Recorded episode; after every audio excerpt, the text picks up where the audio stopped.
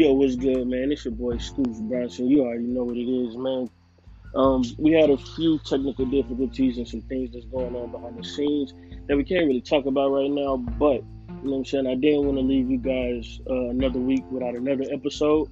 So I am presenting to you all, our faithful listeners, um, one of my other podcasts, man, Viewers Anonymous please, man, enjoy this episode. Make sure you go subscribe to the Viewers Anonymous uh, page, whatever podcast platform you guys listen on. Make sure you hit that subscribe button on there. Check out me and my guy S. Dot Foster. Um, we bringing you movie reviews and television reviews from some of our favorites, some classics, and some up and coming movies. Um, we we just bringing you all type of you know what I'm saying film content that we can, man. Um, but you know what I'm saying? This won't be every week. This is just this week. So uh, be on the lookout, man. Another episode of Already Home will be coming very, very soon. I promise you. I promise you. You know what I'm saying? Um, so on behalf of, you know what I'm saying, uh, Detroit Gang, on behalf of Greg Blunt, I am Scoots Bronson. You already know, man, it ain't where you from, it's where you at. This is the Already Home Podcast. I'm out.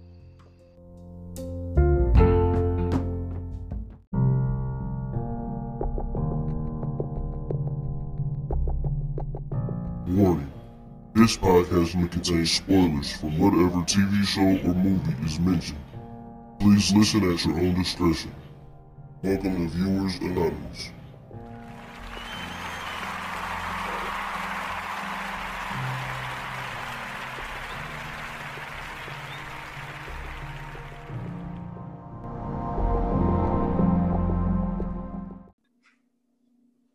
Yo, what's going on? I am Scoots Bronson. And I'm S. Foster. Yes, sir. And this is the Viewers Anonymous podcast. Ladies and gentlemen, welcome, welcome, welcome. What's going on with you, bro? Hey, man. Excited, man. Excited, man. We pumping out content, man. Um, you know what I'm saying? We Yeah, just man. we just put in we just put in a another great one on my other platform, 28 minutes or less. And Mhm. uh, we actually came up with this idea doing that, man. So uh, this is this is great, man. I'm ready for Yes, this. sir. Yes, sir. Make sure that y'all subscribe, man. Make sure that, you know what I'm saying, y'all follow us on social media. Um, at the end, we're going to plug all our stuff, man. Make sure you follow us on our other uh, podcast platforms as well. And uh, make sure you share this with a friend, man. If you love movies and you got a friend that loves movies, um, this is your podcast. You know what I'm saying? This is this one is for you. So, um, what we getting into today, man? What we doing? Man, we are doing a we're doing a, a little different this time. Usually we pick one movie and we just pretty much break down that movie. But this time, man, we're gonna um we're gonna do a trilogy, man. Um Yeah. we're gonna do uh Batman Begins, The Dark Knight, and The Dark Knight Rises, man. And when it comes to these three movies, all three of them was done by a guy. Me and you, we talk about them all the time. Well, we mention their name all the time as far as Mhm. um, the brothers. But like this was so different from all the other DC movies that came out. It is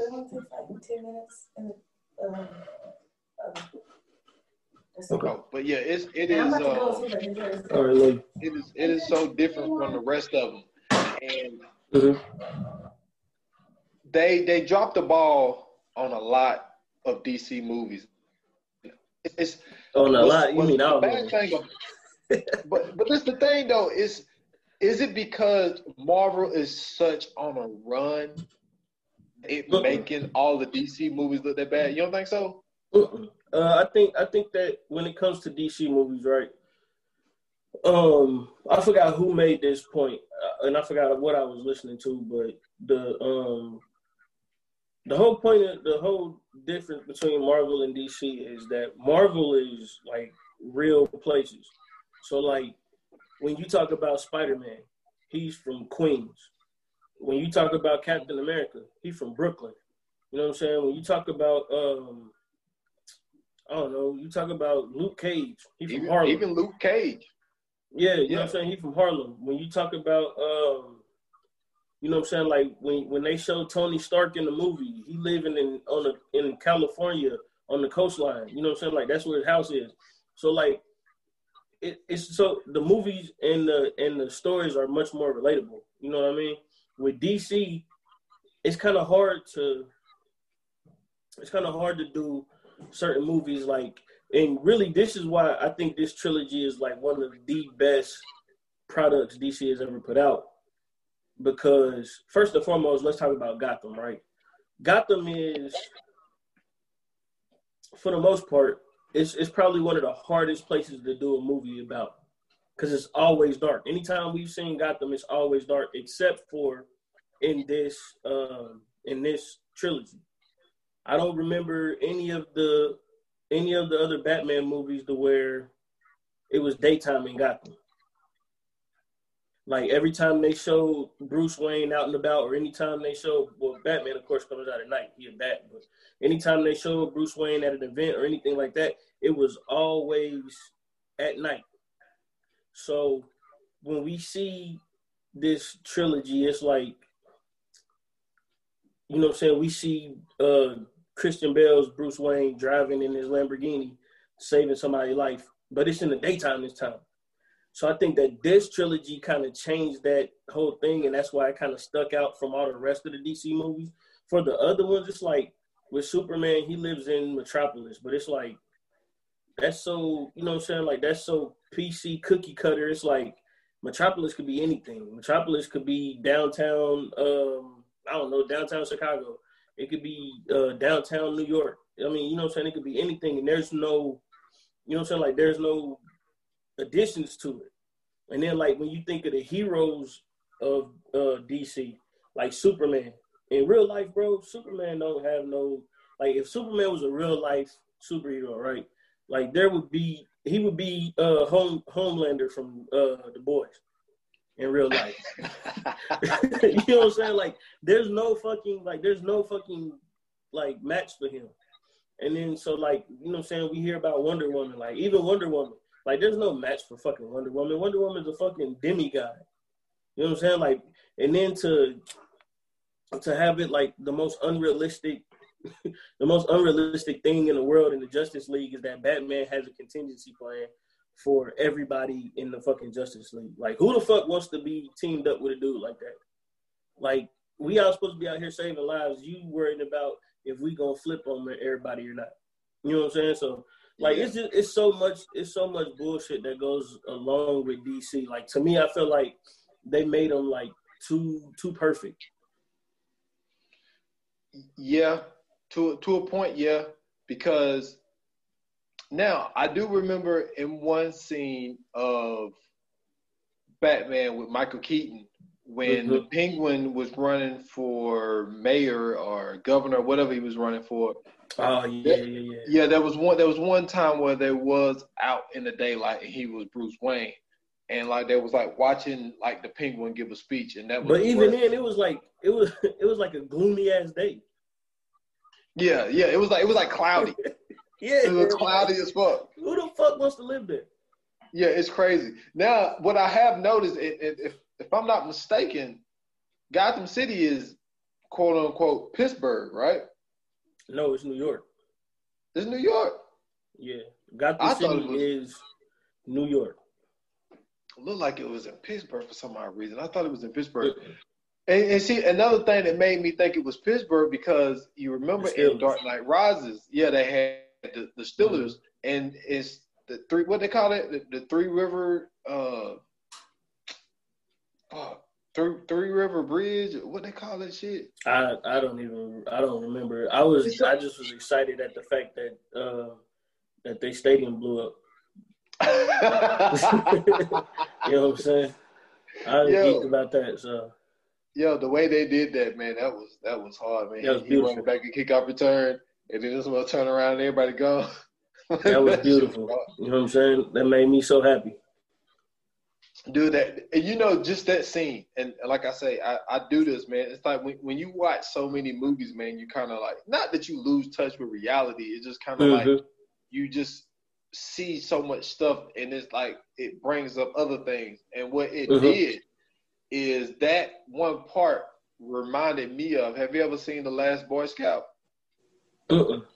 Oh man, you just said, dude, like The Last Boy Scout was uh Damon Wayans and uh, Bruce Willis, and like long story short, like Bruce Willis was basically the last Boy Scout because he was in the uh, Secret Service, but he ended up getting kicked out, and he was like becomes this investigator dude. And Damon mm-hmm. Wayans, he was a, a, former quarterback, but he got cooped up on like coke and all this type of stuff. So they ended up having to team up to like rescue his daughter. But anyway, Billy Blanks was playing like this running back, right? And yeah. so he's just running back, and he was in some gambling debt, and they wasn't playing well. It was in the rain; they weren't playing well. And so at halftime, he got a phone call from uh, the people that betted all this money on him. Mm-hmm. And so the second half come out, he still was having a bad game.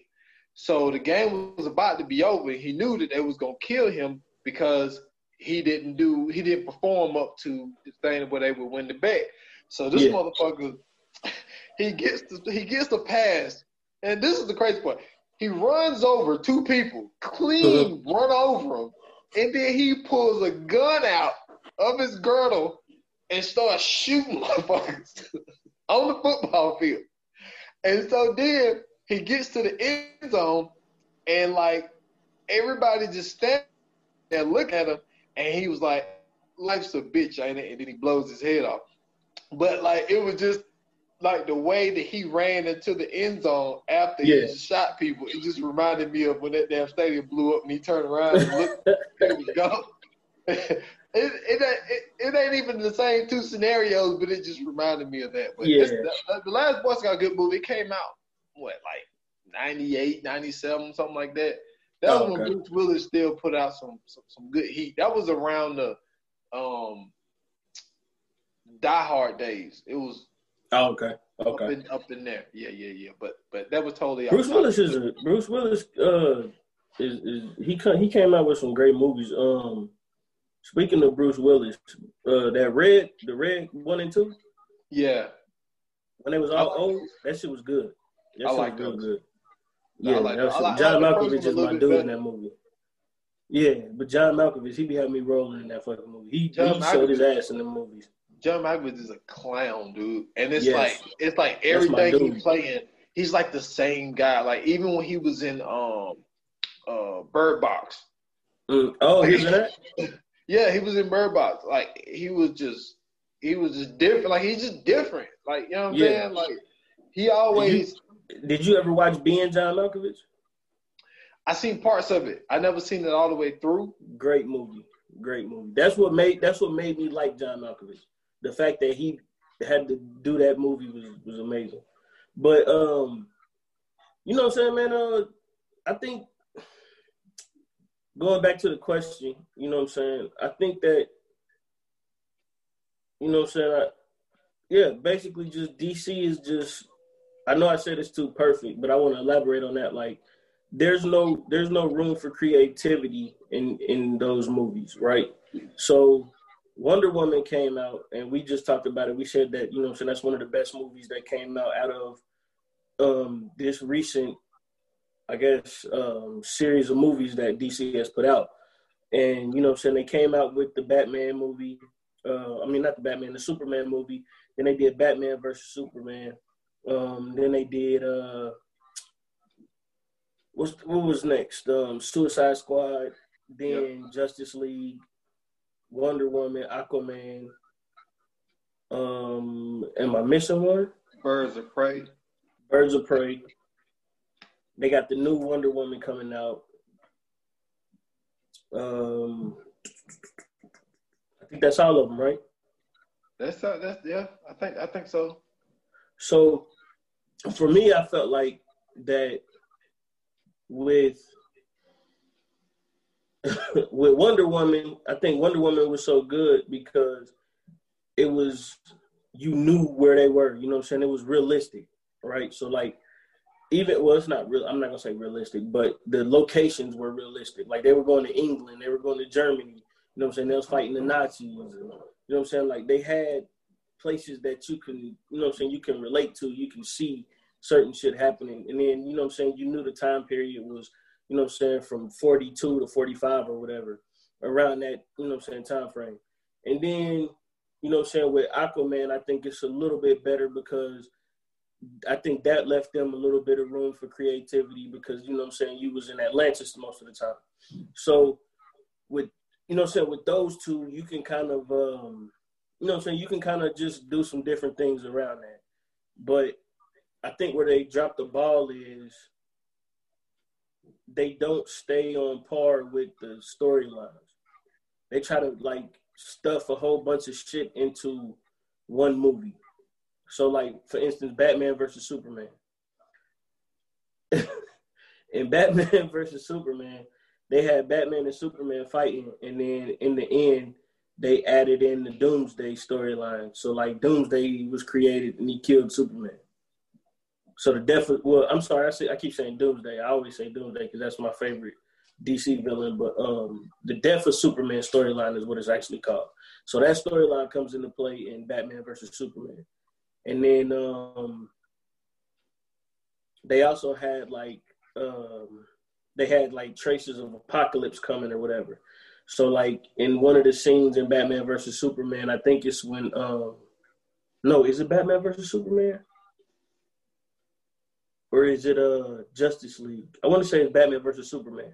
It's one of the it's one of the scenes to where he's he talking to the Flash or whatever, and then uh, or he he in, he interacting with the Flash somehow. I forgot how it go per se, but um, he ended up basically seeing into the future, and it's like the part where he's um he in the back of the truck like selling weapons or some shit like that, and then they like ended up trading on him. But when he gets off of the off of the back of the truck, or when he opens the door to the back of the truck, it's a big ass omega symbol in the ground, which is like the, supposed to be the symbol for apocalypse in DC.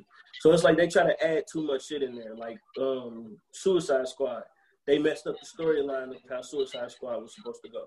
So instead of going to get, instead of them teaming up to go get Joker, they teamed up to fight the Witch Lady or whatever. So it's just it's way too much going on. Yeah, I mean, I get, I get that, I get that.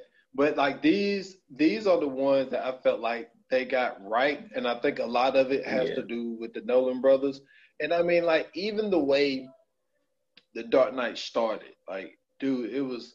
I mean, this dude just standing on a corner with a jacked up suit, mask on. You know what I'm saying? Suburban comes scoop him up, and then it's like, so these dudes talking, and they're talking about the Joker, mm-hmm. and it's like, okay, you know, so they they getting people together, they doing their job, and then boom, dude shoots somebody. Like, okay, so you know that's what criminals do. Uh, you know, you do the job we want you to do, we get you out of here. Like, you know, yeah. less of money that we got to pay people. Like, all right, so I'm thinking it's a good idea.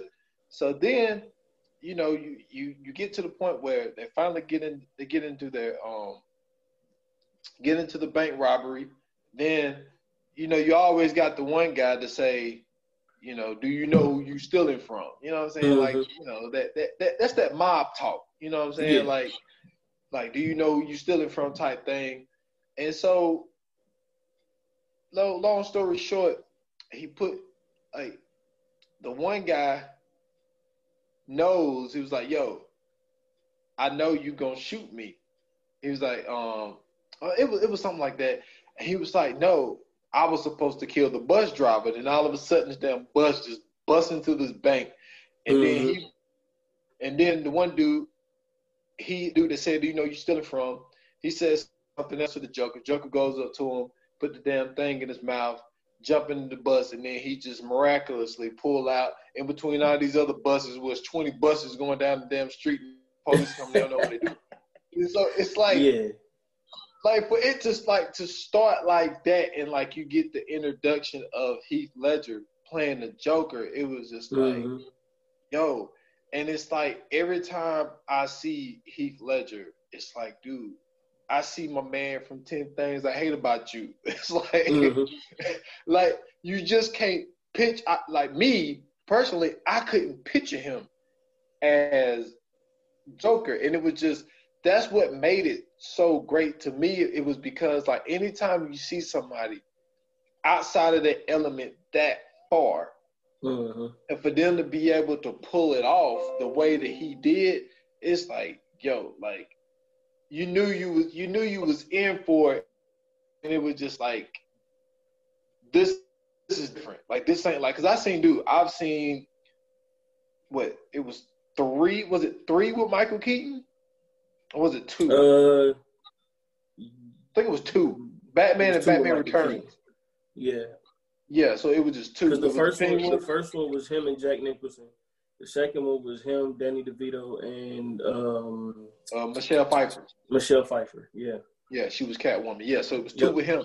and So then it was like- three with George Clooney. Now, see, I never got into the one with George Clooney. Horrible.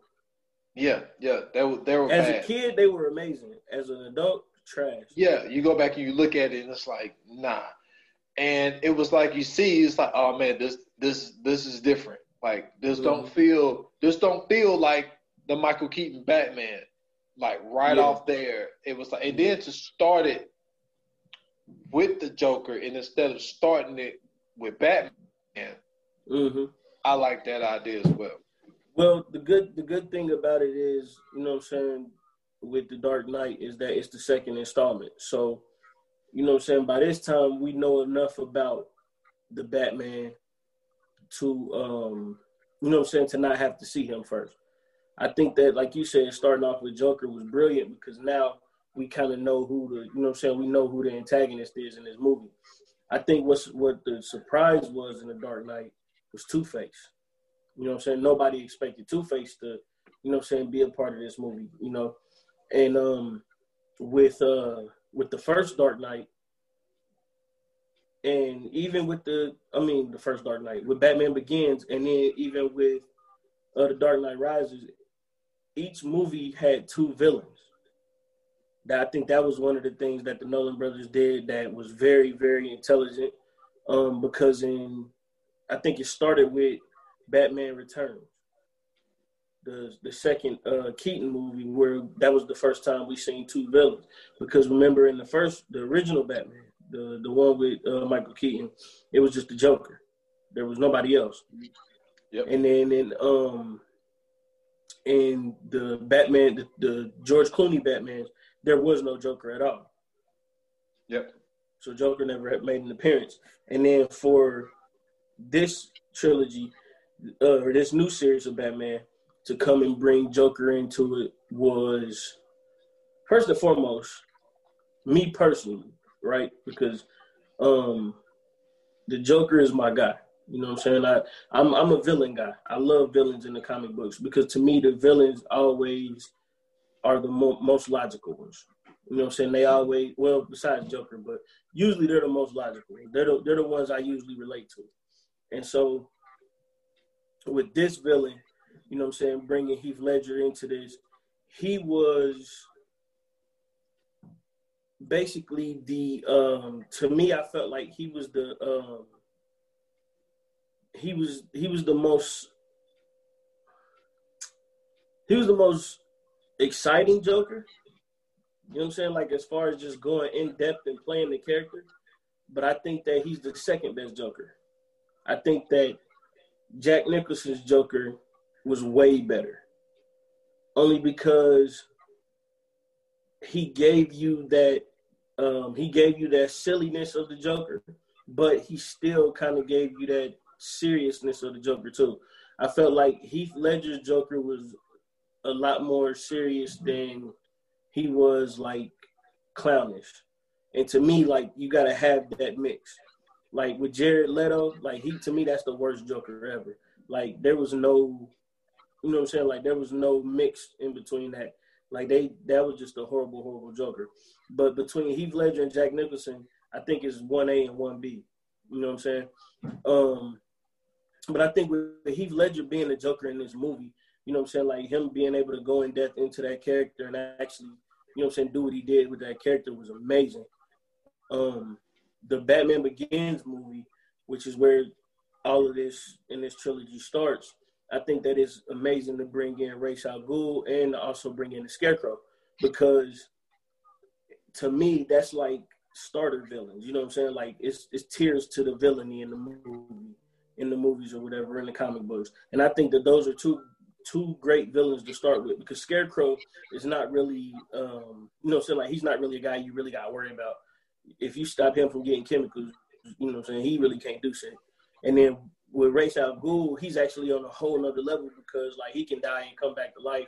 Like, you know what I'm saying? He the leader of the League of Shadows. Like it's a whole bunch of shit that follows, you know what I'm saying, behind Ra's al Ghul's story. And then, you know what I'm saying? So we see how Batman is, you know what I'm saying, initiated into the League of Shadows in the first one.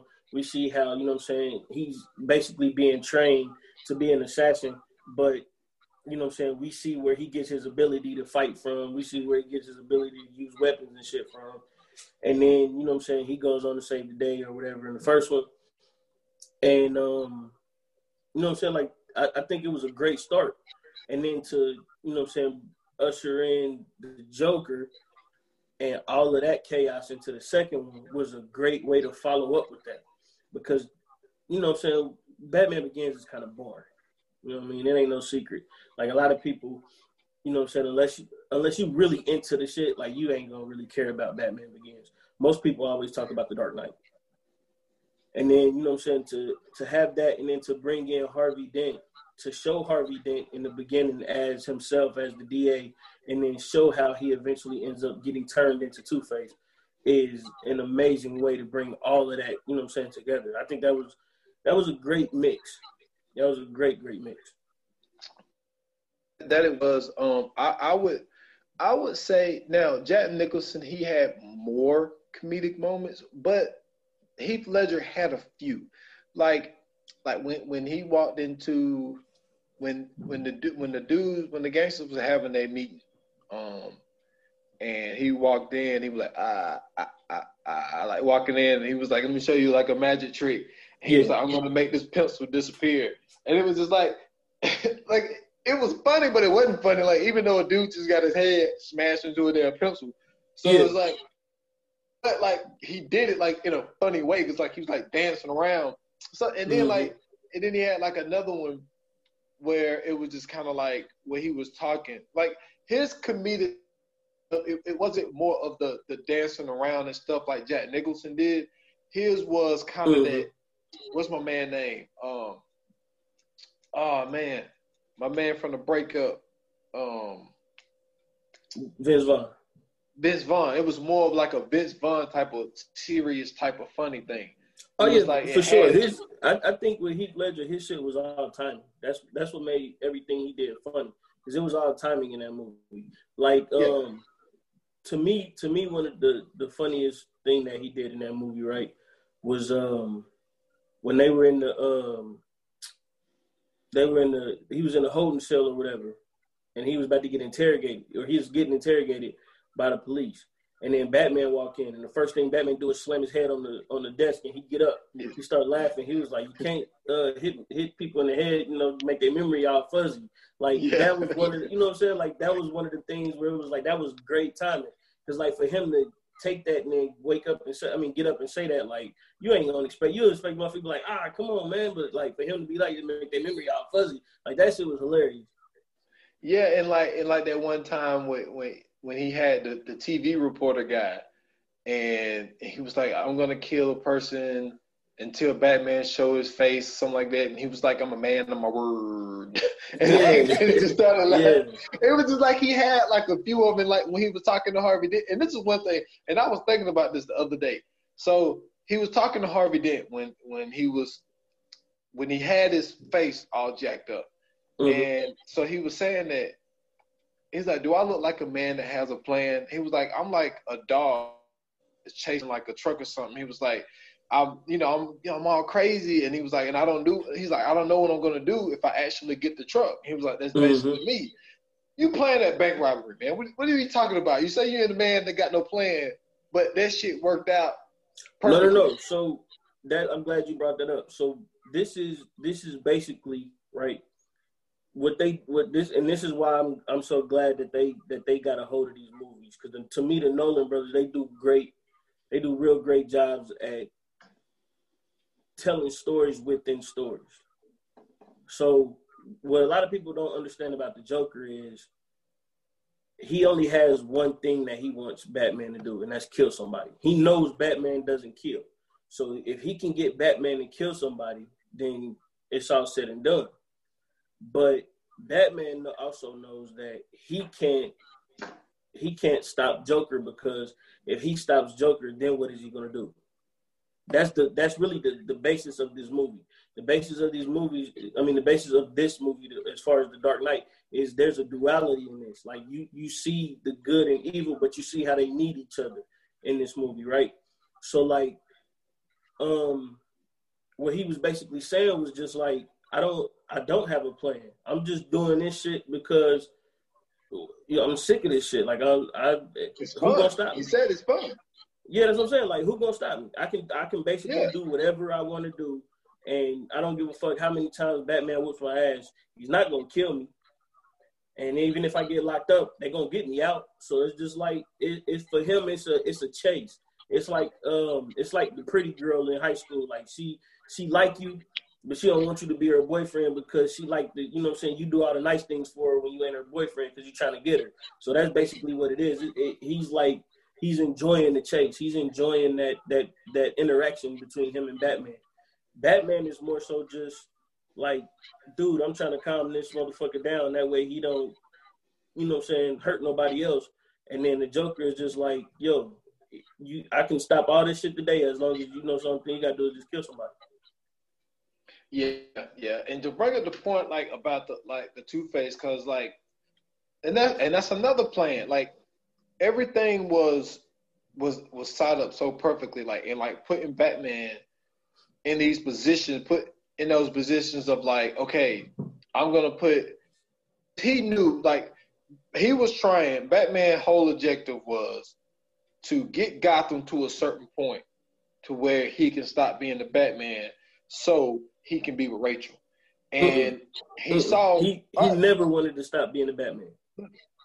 Look, well, that but I, but you got to remember, there was a time where he was about to turn himself in, but Harvey Dent took the thing.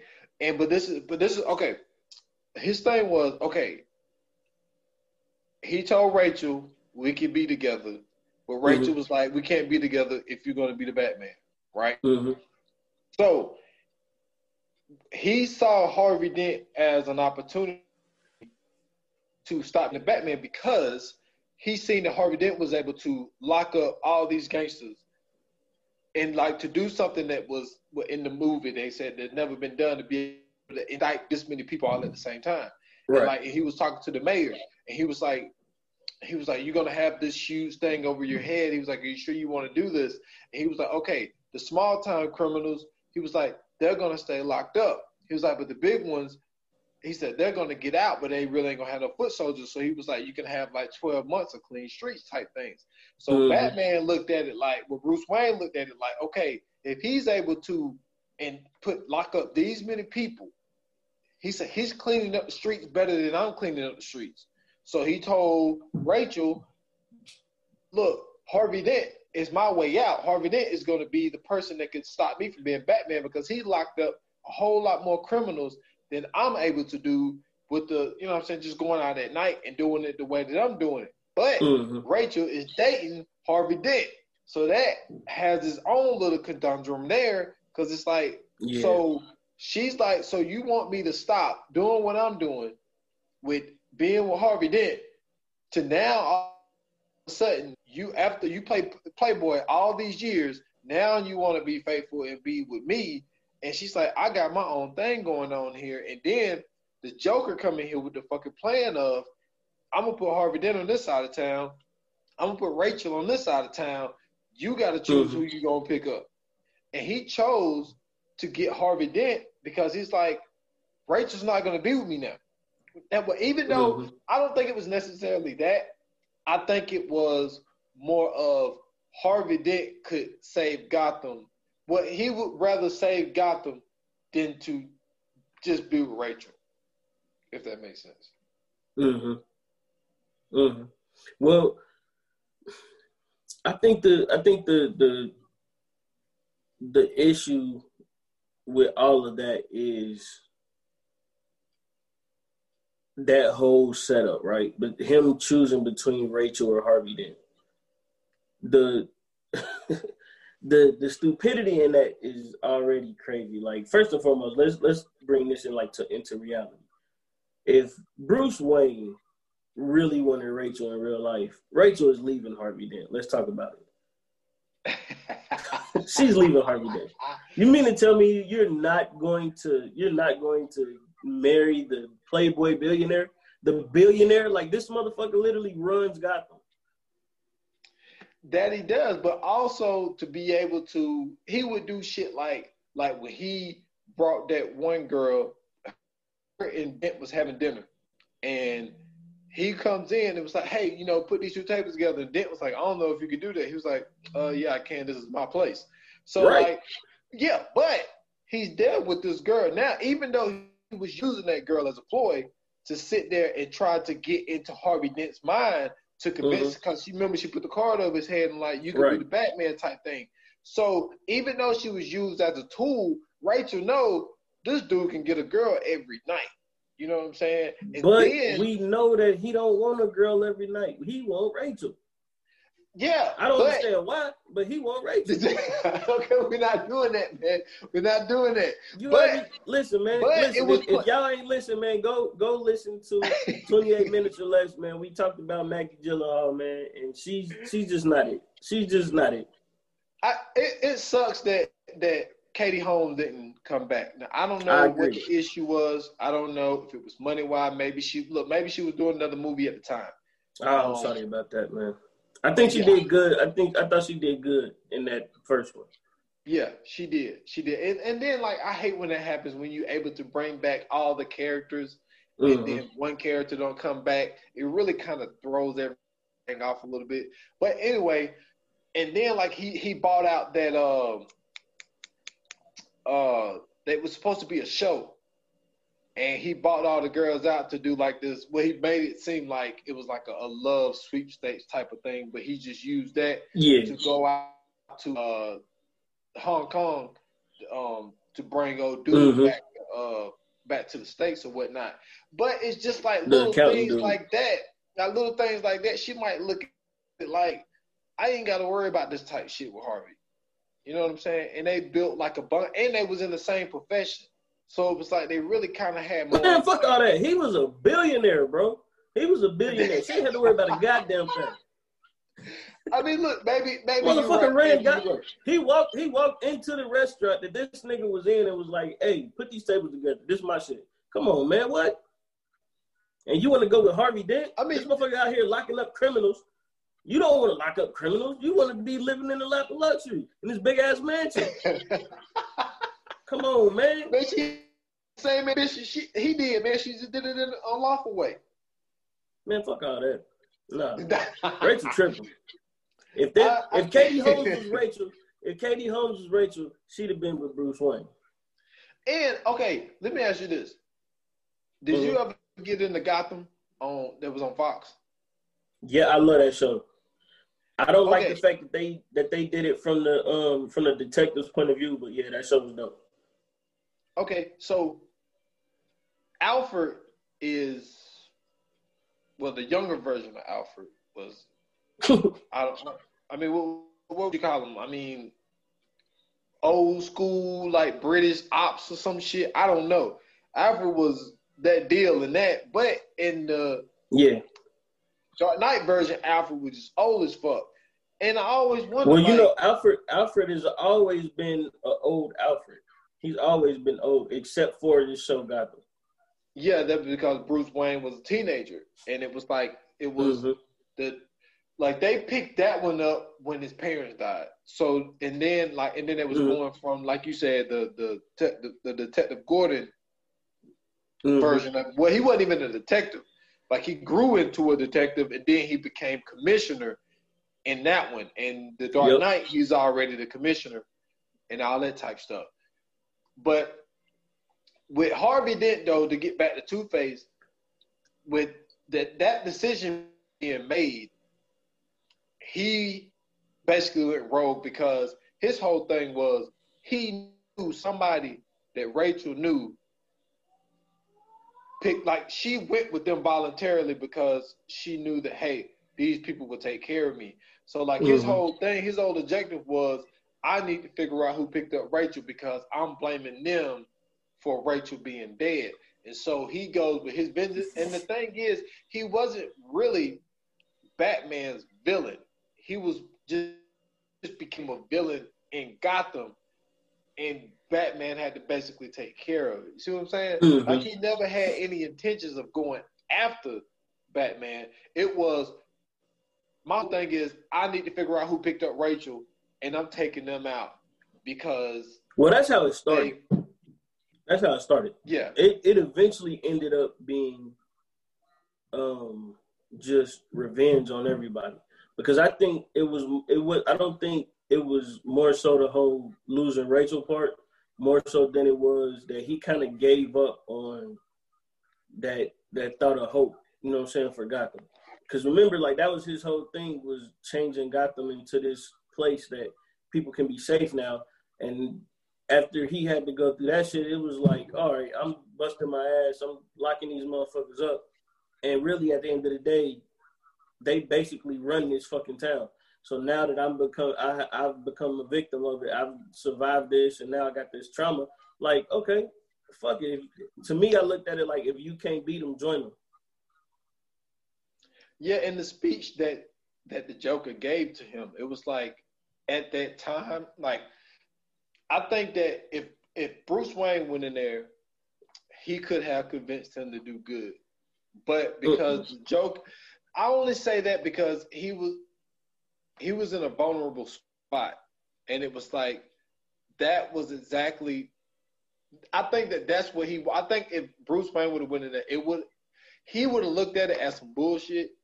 But what the Joker was saying, he like he just really pushed him off that ledge. Like like that's like that's the ammunition that he needed to yo.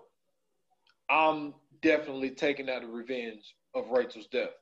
I Mhm. think that that I think that that scene, a lot of people don't really talk about it, but then to also get that coin and for one side to be burnt and one side to be fine, kind of like his face is one side good, one side burnt. By the way, the makeup person did a phenomenal job. Well, that, you know that was face. CGI. Oh, it was CGI, dude. Yeah, that shit looked good. See, that's that's If that ever- technology. They got some. Um, you got to go online to find them, but they got like shots of him being in that scene. Like they, you know, what I'm saying, like got some stills of him or whatever being in that scene, and it's really just like patches out with like little small patches all around his face. So when they actually recorded him, his whole side of the his face is blank except for his eyes and his mouth. But and that's what we was talking about when we was saying that technology and horror movies and all this Mhm. stuff it should be better, but like in some cases it's not always as good. But Yeah, I think that that scene was it was it was very it was oh man like I can't think of the word that I'm looking for, but it was it was intricate. it was yeah yeah yeah that's what it was. And then you know for the Joker to come out, and then I heard that when he was walking out of the hospital, they said that was just one of those blooper type things, but it, it worked out for the film. So he's walking out, Mhm. he hit the trigger, so the hospital starts to blow up, but it only blows halfway. Mhm. And they said that this wasn't in the script, and they was like he looked at it and like started hitting on hitting on the trigger, and then it started blowing up again. He like jumped. They said all that shit Mhm. was real. That was like that wasn't that wasn't Yeah, supposed but to it it looked script. it looked great in the movie. They they added that great in the movie. dude, that was awesome. That that's just one of those things where you you get the stories after a film come out because like usually you would think, especially in something like that, like a movie like Dark Knight, like there's not a lot of ad libbing. Like pretty much, it's probably by the script. Like Right. it might some something might have slipped up. Like oh, you know that's kind of cool. Let it go. It's not like a, a comedy movie. Like a lot Mhm. of comedy movies, there's a lot of ad libbing, but like it seemed like there's more to the script. And for something like that to happen, and it, it, and, it- and that was funny. That was comedic. Like he wasn't even trying to. He was just like, I felt like this explosion was supposed to be bigger, and he just kind of hit on the Right. trigger. That that that was that was really good, man. I, I like how they did that, man. But um, Commissioner Gordon, do you think Commissioner Gordon did the right thing in going along with what Batman said because Batman was like, we want Harvey to be looked at as a hero, and let me, like the whole term of you live long, like if you the hero, you live long enough, you you know Be the become villain. villain. Yeah. Yeah, like you Um, think Commissioner Gordon did the right thing? so this is the this is the interesting thing to me. Commissioner Gordon was always, especially throughout this movie, he was always like, he always had this inside battle of making that decision. Even from like before that conversation even happened, like he always had that that battle of you know what I'm saying making that uh, the, the actual decision. So when you go back to Batman Begins, you you know what I'm saying you actually see him not fucking with the Batman. You know what I'm saying? Like he don't fuck with the Batman in Batman Begins. So this is something to where he had to eventually grasp onto the concept of Batman Batman being actually good for Gotham. You know what I'm saying? He that was that was you know what I'm saying the uh, the first battle he had, and then now he has to face another battle of letting go of that concept that he just grasped onto. So I think that I don't think it was necessarily a, a good or bad decision. I think it was more so him coming to terms with, you know I'm saying, him having to go through the shit that he had to go through in Batman Begins with trying to, you know what I'm saying, accept this Batman character for what it was, you know what I'm saying, accepting the vigilante that's out here helping him compared to saying, okay, now that I finally accepted it, now I got to let it go because we got somebody who can actually do the fucking job now. So I, I don't think it was necessarily like a good or bad thing. Um, also in the in, in Batman Begins, you also got to remember that this was this whole situation, right? That he was going through in the Dark Knight, he was basically being prepared for in Batman Begins. This is he's he's constantly being tested by Ra's al Ghul, um, and what we think is him basically getting initiated into the League of Shadows. When the truth of the matter is, is that him fighting Ra's al Ghul is really just him getting over his fear of, you know, I'm saying losing his parents, and you know, I'm saying his fear of, you know, I'm saying dealing with the shit has to deal with, and you know, what I'm saying him actually him him himself coming to terms with being the Batman. You know what I mean? And then so when you go to the Dark Knight, and then you, you know, what I'm saying you say that's him. I think like kind of at the apex of, you know, what I'm saying him accepting that okay, you know, what I'm saying I see what I see what Gordon was saying at this point. Me out here, you know, what I'm saying like I think they kind of like flip flop, like him seeing that the shit that he's doing, yeah, in a way it's helping, but it's really not helping. You feel what I'm saying? Because it's like, okay, Batman can go beat the motherfucker up, but then you got the rest of these motherfuckers that's looking at it like this motherfucker is just a myth. He ain't even a real person. You know what I'm saying? We seen that in the first one, and then now you got it to where it's like, okay, we know that man is real, but I mean, he can't whoop all of us. He only one person. Compared to Harvey Dent, this motherfucker got a whole fucking police force that they can take everybody out. So I think, um, like how you were saying that he wanted to give it all up to give it Rachel. I think he more so just wanted to give it all up because he realized that the shit that Commissioner Gordon was saying was getting, you know, it was finally coming to his head. Like maybe I'm not built for this shit. Maybe this shit ain't ain't worth it. And you know what I'm saying? I I, I think that was um. I think that was the battle. I don't think it was like I said. I don't, I don't necessarily think it was like good or bad. Um, I think a very interesting part in, in um this whole this whole trilogy is this is the first time we really see Bruce Wayne as a character. And um in most of the Batmans, right, we don't really see him played out as Bruce Wayne. We usually just see him as Batman. In this trilogy, you actually get Okay. to see the duality of Batman and Bruce Wayne. You know what I mean? Like you, you see, you see Bruce Wayne a lot. Like you see Christian Bale actually playing the Bruce Wayne character to the point to where you see the many different facets of Bruce Wayne, and you also see him. And I think with this movie, like it was a lot of it was a lot of inside battles. Like it was a lot of in, in, internal battles. Like I think that the internal battle of being Batman was a constant theme throughout every movie, especially in the third one. But throughout every movie, you, you constantly seeing him like having that battle of, you know I'm saying, is this shit really for me? Am I really made for this shit? Like, am I really built for this type shit? Um,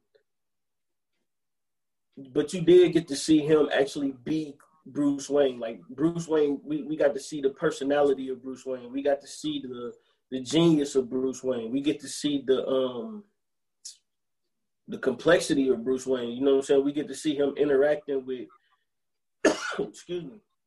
We get to see him interacting with different people within the, the universe of Batman. We usually don't get a chance to see that. Like, you know what I'm saying? Like on the old ones, I know every now and then they might show him at a party or whatever. Or like when um what's old boy named Val Kilmer. When Val Kilmer played him. Uh when he was like the Riddler or some shit like that. I mean when he was fighting the Riddler and shit like that. Like we got to see a little bit of him but we really didn't get a chance to see Batman. You know what I mean? I mean, yeah. not Batman, uh, Bruce Wayne. So, Bruce Wayne, yeah. yeah, in these we really get to see Bruce Wayne. We know what I'm saying. We we really get to see who he is as a person. We get to see the billionaire. We get to see the shit that he has to deal with outside of the suit. And then we also, you know what I'm saying, have well, we also get to see to deal with inside of the suit as well. Because remember in the in the in the first Batman, the Batman Begins, this is when he was just now getting started out. Remember, it was all just like an idea. It wasn't even a, a solid thing because the, the Scarecrow was out here committing crimes. And remember, they had motherfuckers dressing up like Batman to go fight these motherfuckers. And he was coming to save daylight too.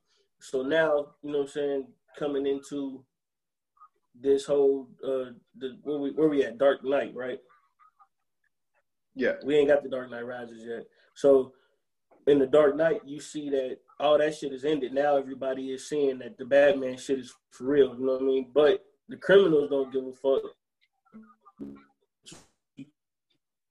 Kind of see the people actually saying is here to save them, and you know what I'm saying? Like shit, shit a little bit lighter for them. Um, but I think that it was very interesting to finally see Bruce Wayne and Batman in in two separate you know what I'm saying, two separate roles this time. Because we actually got to, got to see the, the Bruce Wayne character. We got to see him interacting, you know what I'm saying, like Gotham Industries and, or Enterprises or whatever that shit called. You know what I'm saying? We got to see him talk to Mr. Fox. You know what I'm saying? We got to see him interact with Rachel and have that love interest, you know what I'm saying, and, and actually have a storyline behind the love interest. We got to see him um, in the first Batman, in, Batman Begins, we got to see him going back and forth with Rachel al you know what I'm saying? We even got to see him the beginning of the love interest with Rachel in that movie. So I think that was super dope. And and to think that like I think that he's smart, but I think that for him to have Batman has to have like the smallest team. It's only Fox, it's only Lucius Fox and um, Alfred. And I think that it's mm-hmm. important to point out that both of them are old. Now, yeah. I don't know exactly what Lucius Fox is or what he do, but like for him to be able to come up with these different suits, for him to be able to come up with these uh what do they call that damn thing? That thing that he drive and, and how that motorcycle is, how he use that. The Batmobile? Yeah, yeah, but uh, they called it like the jammer or something. And um No, they they was talking about the um the the function on the on the Batmobile. That's they the the vehicle is the Batmobile. Gotcha. And like for even even Lucius Fox, like I, I like how they they, they put him in the mix. Cause even like you remember when um you remember when when when my man left um and he took the money with him and he went back to Hong Kong. And so him and Lucius Fox went out to go get him. And like he came up with the plan. He was like, How am I gonna get back? And he came up with the plan of uh I think they called it like skyhook or something. I'm not necessarily sure what they called it. And like he came up with that plan, he was like, Look, this is something that they used to do back in the day. Um, I think he said they did it back in World War II or something like that. and um, so they was able to um come back by using that skyhook thing when um when um damn when when when Batman got the dude dang I wish I could remember my man's name um but when he went and got the dude and they did the skyhook thing like and also the phone idea like it was Lucius Fox's idea to take the phone. Well, no, no, no. I think it was bad. I think it was Bruce Wayne's idea to get that cell phone, leave that cell like well, take your extra cell phone and leave the one cell phone there so they could turn all the power out and all of that type stuff um to be able to uh, scoop up my man and bring him back to the United States. And I think that to have a team so small because like the thing is it has to be small because Batman is a secret. Like the only people that know who Batman is is Lucius Fox, Alfred, and Rachel. All right, there we go. All right, you good? I, um, my dang on uh, Wi-Fi is messing up. I had to switch over to my phone. Oh, okay. Okay. Hold on real quick. Are we still recording? Yeah, it still say record. Okay, cool. All right. So I'll just say all that damn shit again. But what I was saying was, so Batman got a small team, and you know what I'm saying? It consists of really, you know, two old people, and, and with Lucius Fox and with Alfred. And I think a lot of his good ideas come from, you know, those two guys. And you remember when when my man went back to Hong Kong with the money, Mhm. and it was like Harvey Dent was telling him we need him back here so we can um, you know interrogate him. So Fox come up with the idea to use this that one thing where we'll take a phone in there, basically the phone in the thing that'll turn off all the power and all this type stuff. So he was like, Well, I'm gonna need a ride to get back. And he was like, Well, I remember back in like World War One or World War Two, there was a thing called Skyhook. And it was like Mhm. you would shoot that uh that uh what do you call it? a parachute thing in the air and then the Yeah. plane it'll attach to the plane and then bring it back. Like that shit was Lucius Fox idea.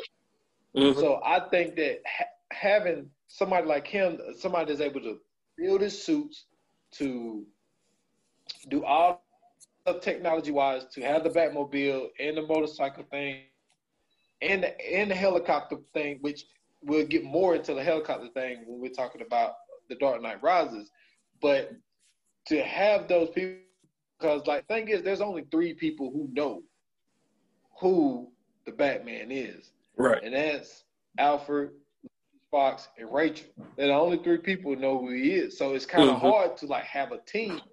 And then that's another thing. Like that shit has to get lonely. Like the the the the, the two people that know who you are, damn near on their deathbed. There's only one other person who know who you is. So it Mhm. was like that's how I can understand why he really kind of wanted to make it work with Rachel because it was like I can actually have a relationship with her because she knows my past, she know who I am, and all that type shit.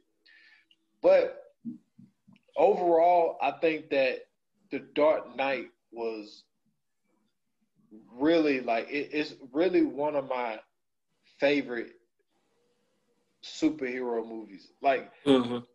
it's it's hard for me to because I think that when I look at like Endgame and and uh, Infinity War, like there's a lot of flash in it because there's a lot of characters in it.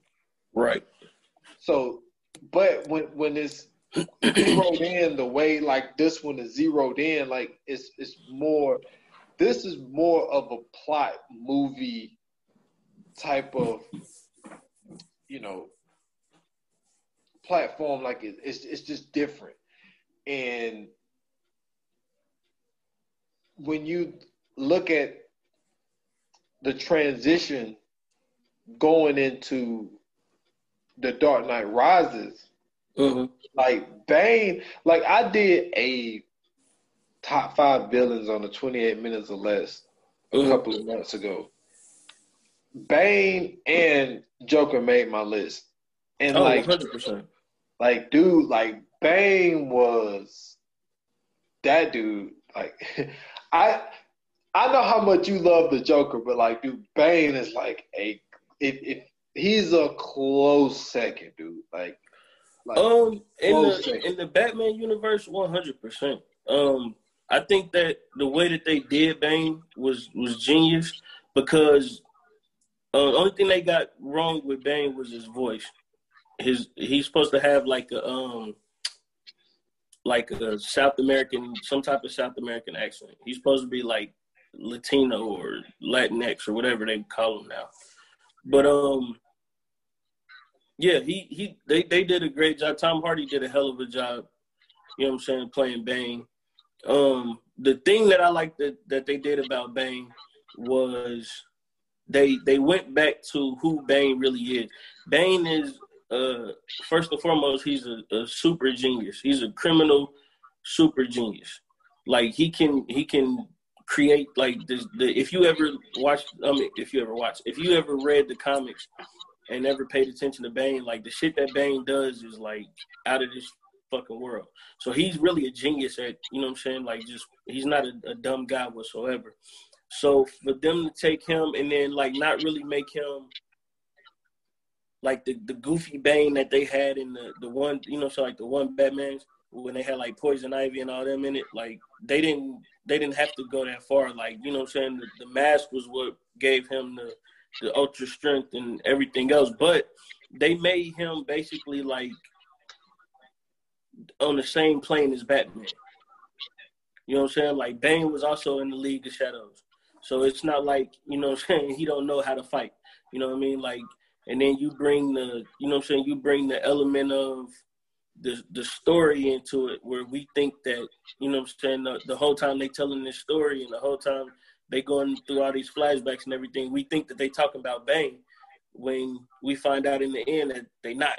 You know what I'm saying? Yeah. So I think that that was genius. I think that it was always some kind of mystery surrounding this this the the way that they did Bane as well with that. And then you know what I'm saying the the fighting in it. He wasn't you know what I'm saying he wasn't like no super uh no super super villain. Like he was a super villain, but he was able to, you know what I'm saying, just go toe to toe with Batman as far as fighting, as far as, you know what I'm saying, he took over Gotham. You know what I'm saying? Like that's something that even Joker couldn't do. You know what I'm saying? Like yeah. he literally he literally had Batman on his toes. Like he, he we almost lost Batman. You know what I'm saying? Like I and, and the best thing about it, this is why Dark Knight Rises is actually my favorite out of the three, is because um they they use the Nightfall storyline. You know what I'm saying? they this is the storyline of where you know I'm saying Bane breaks the back. You know what I'm saying this is the first time we actually see Batman be vulnerable as Batman. You know what I'm saying? The I, Batman I was about, defeated. Exactly. You know what I'm saying? I spoke about how we seen Bruce Wayne getting that concept of where we finally see him have personality. We finally see him as a character, but we see him, you know what I'm saying? We see Batman, I mean, Bruce Wayne vulnerable a lot you know what I'm saying? If you if you watch these movies, you really see Bruce Wayne very very vulnerable. You know what I'm saying? Even when he has his interactions with Alfred or he has his interactions with Lucius Fox or Rachel or whatever, or even with Harvey Dent sometimes, you know what I'm saying? Like there's the there's a vulnerability to Bruce Wayne. When you see Batman, you don't see that. You see Batman as this character who's um you know what I'm saying, who's hard, you know what I'm saying, who's who's basically etched in revenge. You know what I'm saying? He's created out of this. Um, he's created out, out of this fear to where he's overcoming all these obstacles. So finally, when we get to see him and Bane fight, you realize that oh, this motherfucker can really be, you know what I'm saying, defeated. This motherfucker can really be beaten. You know what I'm saying? Because we all, anybody who, you know what I'm saying, follows DC Comics, we all know Batman to be like the greatest detective in the world. You know what I'm saying? This motherfucker is unbeatable, even though he's just human. You know what I'm saying? Like he has all this money to create all these things, but he's smart enough to create all these things to where people can't stop him. You know what I'm saying? He's one of the only humans to defeat Superman. You know what I'm saying? Even Lex Luthor couldn't do that. So when you see him fighting Bane, who in the movie Bane is just as human as Batman is, but he's beating the shit out of Batman, then it's like, oh shit. You know what I'm saying? We finally see the, the vulnerability of him because now, you know what I'm saying, we're seeing him crawl around. We're seeing him trying to, you know what I'm saying, fight for his life. And we don't usually get a chance to see Batman in that position. And I think that also goes back to now. Now this is not making excuses because Bane Bane put down the biggest ass whooping you probably ever seen on screen. But mm-hmm. you got to remember when when when the movie started, it was Selina in this party. She was you know acting to be like a maid or whatever, yep. and she was going in there to steal something from Bruce Wayne. And remember, Bruce Wayne was on a cane. His leg was fucked up, and um, that was so. Uh, was it really act? Because you got to remember, they made this. Okay, check this out. This is why I think it was. Because I remember the brace. I remember the brace. Yeah, the brace, and like he went to the, now when he went to the hospital, that well, that was an act because mm-hmm. he wanted to go to the hospital so he could see Detective Gordon. But right. they had to put that thing on his knee because his knee was actually messed up. Was the reason I say it was an act, right? I don't mean like a, a, a physical act. Like I, I think when I say an act, what I'm trying to say is that when you look at the progression of these movies, right? You see Batman Begins, Dark Knight, and then Dark Knight Rises. Batman Begins is the inception of Batman. Dark Knight is the Batman in his prime. And then we see Dark Knight Rises as old Batman, like Batman getting out of, you know I'm saying, that that greatness. We're starting to see like Batman kind of crumble into or becoming like the old Bruce Wayne. Kind of like how the guy Ben Affleck is playing. Yeah, like that's my whole point. Like, and he probably wasn't working out as much as he usually do because he couldn't be Batman because Batman was a fugitive that was looking mm-hmm. for him.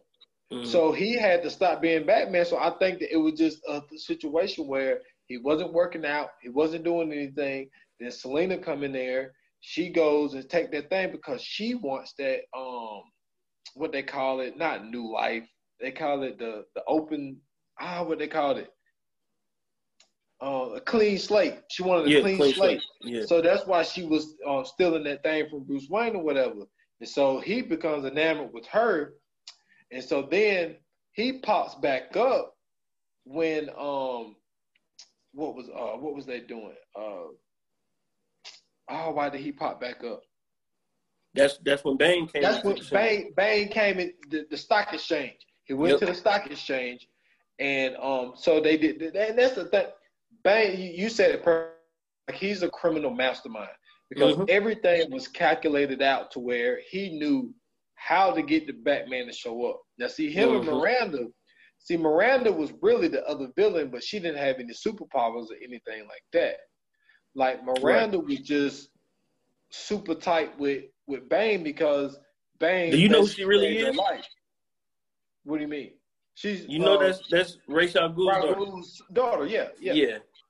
And my thing is, why was she on Bane's side when Bane actually killed Ra's al Ghul?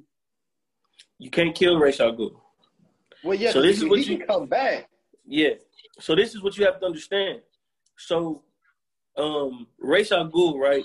And this is this is the thing. Like this is why I say that the, these this trilogy is literally the best Batman movies to ever come out because you have to understand and you have to know a little bit about the, the comics and the actual story of Batman to even be able to understand what some of the shit that was in the movie that was going on. So what happens is Bane never kills Ra's al Ghul. He defeats Ra's al Ghul. And his her mother is locked up in the prison. He puts her mother in the prison because he's basically when she's born in the prison, what ends up happening is he's putting her in into a test, right? So if you know anything about the comics, she eventually becomes the leader of the League of Shadows. So that's who she was in in that movie. She was at the point where she was the leader of the League of Shadows. Mm-hmm. So that's why she switched her name to like Miranda Tate and all this other shit. So, um, Bane was the one who helped her escape out of that prison. He was basically her protector in that prison. That's why she showed so much love for Bane because he was basically raising her. Because you know her mom ends up dying in the prison or whatever, giving birth to her. But Bane is the one that keeps her safe, teaches her how to do little shit. She, he teaches her how to defend herself, shit like that, and then he helps her to escape out of the prison. Yeah, and like like doing like doing that stock exchange thing, like because the whole thing with this movie was like doing that stock exchange thing pretty much really bankrupt um Bruce Wayne. Mm-hmm.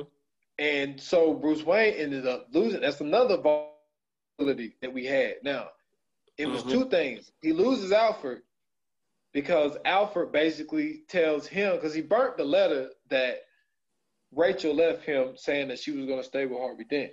Yep. He seen how broke up he was in the Dark Knight about her dying, so he was just like, "Oh well, I'll burn this letter. I won't. I'll let you think that she was going to choose you." Mhm. So Alfred actually tells him, like, no, like she said that she was gonna choose Harvey Dent. He took personal and basically fired him. So Yeah. he leaves, he's broke, he's getting his car repossessed and all of this type shit.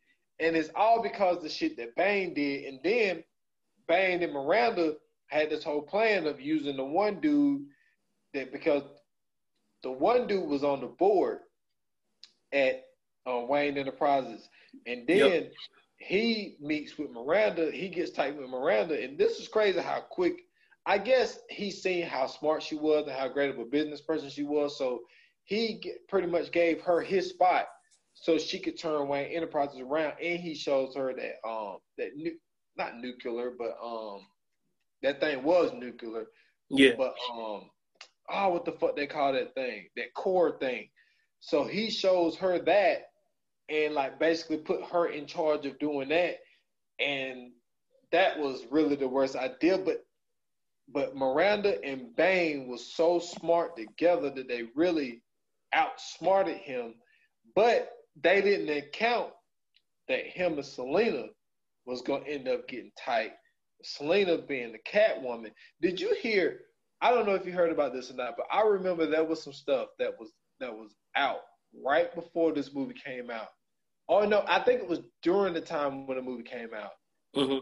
Some people was upset with Anne Hathaway being Selina because they said that she wasn't. They felt that she wasn't sexy enough to play Catwoman. Did you hear any of that stuff?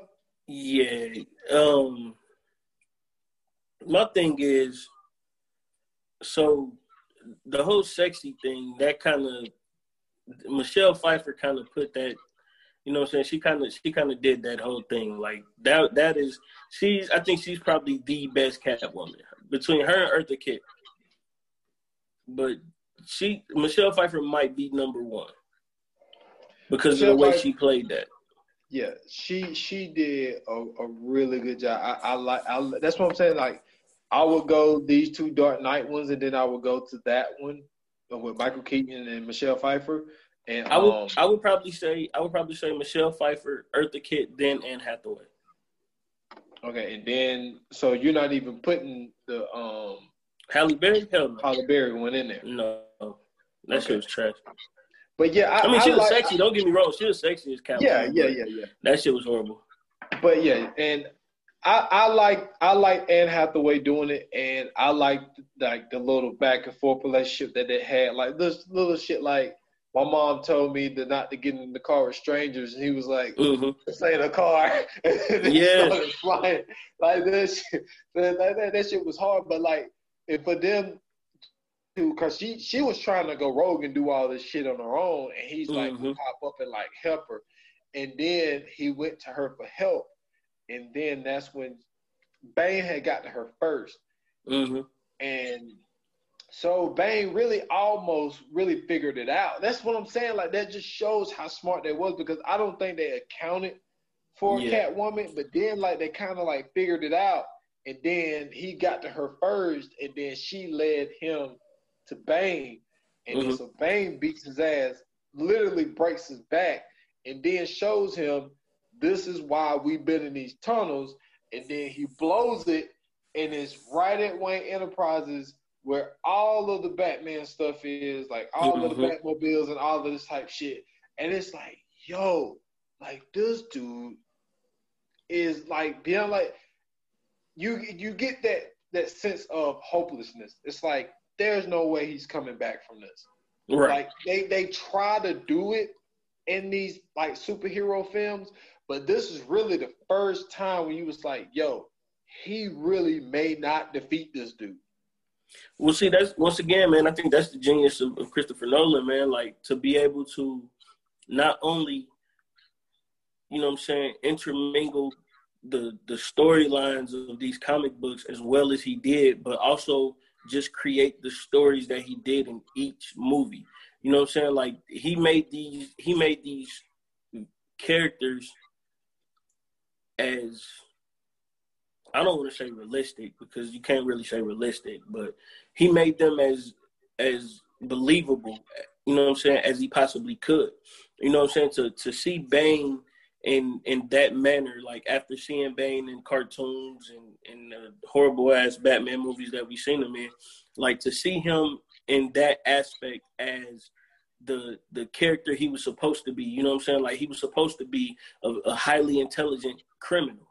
You know what I'm saying? Same thing with the Joker. They made Joker a highly intelligent criminal. Like Joker wasn't dumb at all. Like if you if you watched him in that movie, like you seen the genius behind what he was doing even though he was doing criminal shit, you still kind of seen, you know I'm saying, the cogs moving in his brain about, oh, this is this is how you fuck this up. This is how you fuck this up. Oh, okay, now I know how to now I know how to get at the Batman. So when you see Bane doing that same thing but at a, a, a totally different level, and then not only that, like having the ability to really fight back with Batman because I think that's one that's the thing that we miss that we miss with the Joker. Like we don't never get to see the Joker really fight Batman. So when now that he has an adversary, not only mentally, because I think that's what the Joker is for him. Joker is a, a mental battle, a battle of wits. But when we get to see a, a, villain who has a battle of wits with him and also has that physical battle where he can fight, you know what I'm saying, physically with him, then you kind of look at it like, oh shit, like this this might be they might be ending Batman. You know what I'm saying? Like this this might be the last, you know what I mean? Yeah, and then like even even the even the thing that they did with the doctor guy because mm-hmm. it, it was, was so well planned out, dude. Because because actually I got it wrong. It was really that was the second scene when she went to the party. The yeah. actual first scene was when they was on this plane and then Bane and his guys took over the plane. Yeah. And they they and then just to do something like who thinks of this shit? Like he takes some of the he put an IV into mm-hmm. the doctor, take some of his blood out, put it into this dead body, mm-hmm. then takes takes the doctor, kidnaps the doctor, plane goes down, and then then and then they were able to say that that doctor was in that plane crash. Yep. And then after they blow the field up, they bring the doctor out there, and they're able to see, well, uh, you know, identify that that's the doctor, and then he shoots him because Bruce Wayne put Miranda in charge of that nuclear thing. Mm-hmm. So she has charge of that. And the only person that was capable of shutting that thing down after you take it off of that court thing was that doctor. And then he kills that doctor in front of everybody. And it's mm-hmm. like, like, like he, like he's not coming back from this. And then they kept showing the stories of the little kid that exit out of the uh, uh that prison or whatever, whatnot. Yeah. And so you see all these people trying to make the jump, and like, and we see, and Bane was telling him this, like, like it was two things that Bane told him during that fight. Like mm-hmm. he tried to shut the lights off, and he was like, "Dude, I was born, I was born and raised in the darkness." And he was like, "You think darkness is your ally?" He was like, "Nah."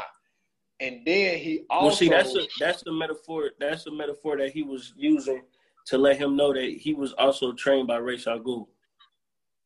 Okay, okay. I didn't know that. Great fact from you. And what else did he tell him? It was that, and it was also um. He told him the story about um. He was telling telling him the story about Miranda, right? No, no, no, no, no. It was, it was. He was No, like, that's at the end. no, no. He was like, yeah. He was like, you. He was like, I know you don't fear death, Mm-hmm. basically. So when Bruce Wayne finally got his back up right, and like bang, the whole thing, I want you to see Gotham fall. It's like my whole thing is for you to die in this thing, but I want Gotham to completely fall. So Well, you know, watching- he knew he knew who Batman was too. Yeah, he knew he was. That's what I'm saying. This dude is a fucking genius, dude. Yeah. Like, and it's not really talked about like how smart him and Miranda was. And so then once he's finally able to make the jump, he had to make the jump without the rope. Mm-hmm. And like once he was able to do that, and then he gets back, and we haven't even mentioned Blake at all. So Blake is like towards the end of the film, we figure out who Blake actually is. But like, so Blake is basically he becomes Robin. Detective Gordon second hand man during all of this chaos because Detective Gordon really don't have anybody because Bane sold him out. No, By- he's not. Okay, so he's not becoming. He's becoming Robin. Yeah, he's becoming Robin, but but this is the thing though. This is what I'm saying. Before we even found out that he was Robin, Mhm. he was uh, a, a corner guy. He was in the suit. Well, not the suit, but he was in the bat Batman. Damn, he was in the officer uniform. Okay, Mhm. so he makes a name for himself by impressing Detective Gordon, well, Commissioner Gordon, and Mhm. he's like he moves him to detective. Mm-hmm. So then, when all of the stock exchange stuff happens, Bane takes over, and so Gordon, they had to move Gordon out of the hospital, and the only person that knew where he was is because Foley and Blake was going at it because Blake Yep. was so well. Foley was so caught up in I want to be the one to arrest Batman. And Mhm. Blake was a fan of Batman, and he was like, "You were obsessed with arresting him and all this type of stuff." And he had came up with his plan in front of Com- Commissioner Gordon when he was in the hospital, and that's when he Mhm. made him detective. Yeah. So he's sitting here mapping out all of this stuff because he remembered one situation where this dude was in this truck and he was blocking um, the way. He was like, "Well, just leave it here, no, no, no, stay out of the way," type thing.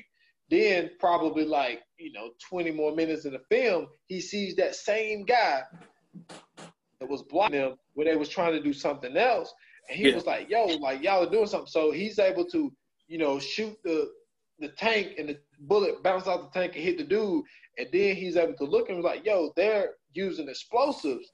Like, well, they're not fixing the road; they're actually planting explosives. Mhm. So Blake becomes very monumental in getting with Bruce Wayne and Selina. And this is the thing: when Bruce Wayne got back, the very first person he met with was Selina. yeah. Even though, even though Selina turned him in, but he knew she had no choice because he Mhm. knew Bane got to her first. So he was like, okay, I understand what you were doing, but can I trust you? So she was able to get him in. Well, Fox and Miranda, well, we thought Miranda was fucking uh, held captive, but so Mhm. at the time he gets in, talks to them, and so he was like, "Look, you know, I need a, you know, I need my suit, all of this type shit." So he comes back, and him and Blake, well, Batman and Blake, because Blake don't know that it's Bruce Wayne Right. at the time. So he is helping and Selina's helping and like his whole thing is like, I'm gonna need you, Selina, to help me. And she was like, Look, when I blow this hole open, I'm out of here. So Mhm. she has a change of heart and she comes back and like helps him and all of this type shit. But the only thing that disappoints me about now maybe look, maybe we don't know, or maybe Tenet came up and he just really wanted to do Tenet or Mhm. whatever. I don't know what's taking them so long to do the Robin version because the way that the movie ended, Yeah, it was supposed to be It was Robin like- was taking over. yeah, either I, and I think that personally, the way that I would have done it was I would let Robin basically have his shine. Like this is Robin. Like there's no there's no Batman in this one. Like we're gonna let Robin have his battles. Like I don't know the comic books like you do. Like well, if they if they do that, they can't do Robin without Batman.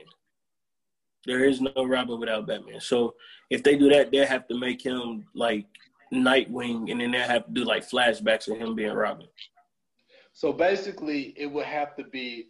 This the thing. Like I seen small reports about it. Like uh, Christian Bale was basically saying that he was just like basically done with doing like the Batman or whatever, yeah. whatnot. Yeah. So maybe that could be a little something that kind of messed it up because it seems like that they chemistry would have been better if like for them to do like that next Dark Knight or whatever, and he basically have his sidekick.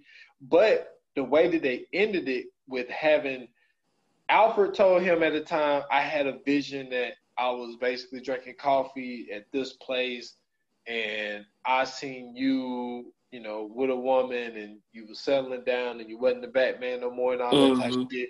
So I think that they really took that of him and Selina actually getting a life together, and like he basically is done being the Batman. But the thing is, they show him being done being the Batman and him mm-hmm. and Selina forming a relationship, and then they go to Blake, which went to pick up his the wheel thing, discovering the Batcave. Well, actually, well, skip a little bit because he was like, "Oh, well, maybe you can't find it because I didn't use they probably use my real name and my name is Robin. And then, I, mm-hmm. and then she was like, oh, so that is Robin. So that's a great name. Why you never go by that name? And I'm like, oh shit. And well, see, that's that's the thing. This is this is why I I kind of figured they weren't gonna do it was because the the thing about Robin is Robin is a kid. Robin is never he like the only time we ever see Robin, of course, is in the the movie with the, where Chris O'Donnell played him. But Robin is not an adult ever in the comics. He's always a kid. When he becomes an adult, he becomes Nightwing. So oh, every Robin, every Robin that they have is usually a fucking kid. And so, what I thought they were going to do because they brought in um, Miranda Tate or Talia al Ghul, which is her actual name. Um, I thought that they were going to create the relationship between her and Batman because you know they have a son together who ends up becoming Batman. I mean, be- becomes one of the Robins. Okay.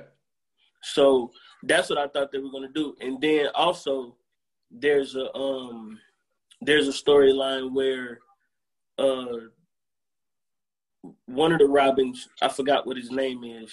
I can't look it. Hold on, let me let me look it up real quick. Um.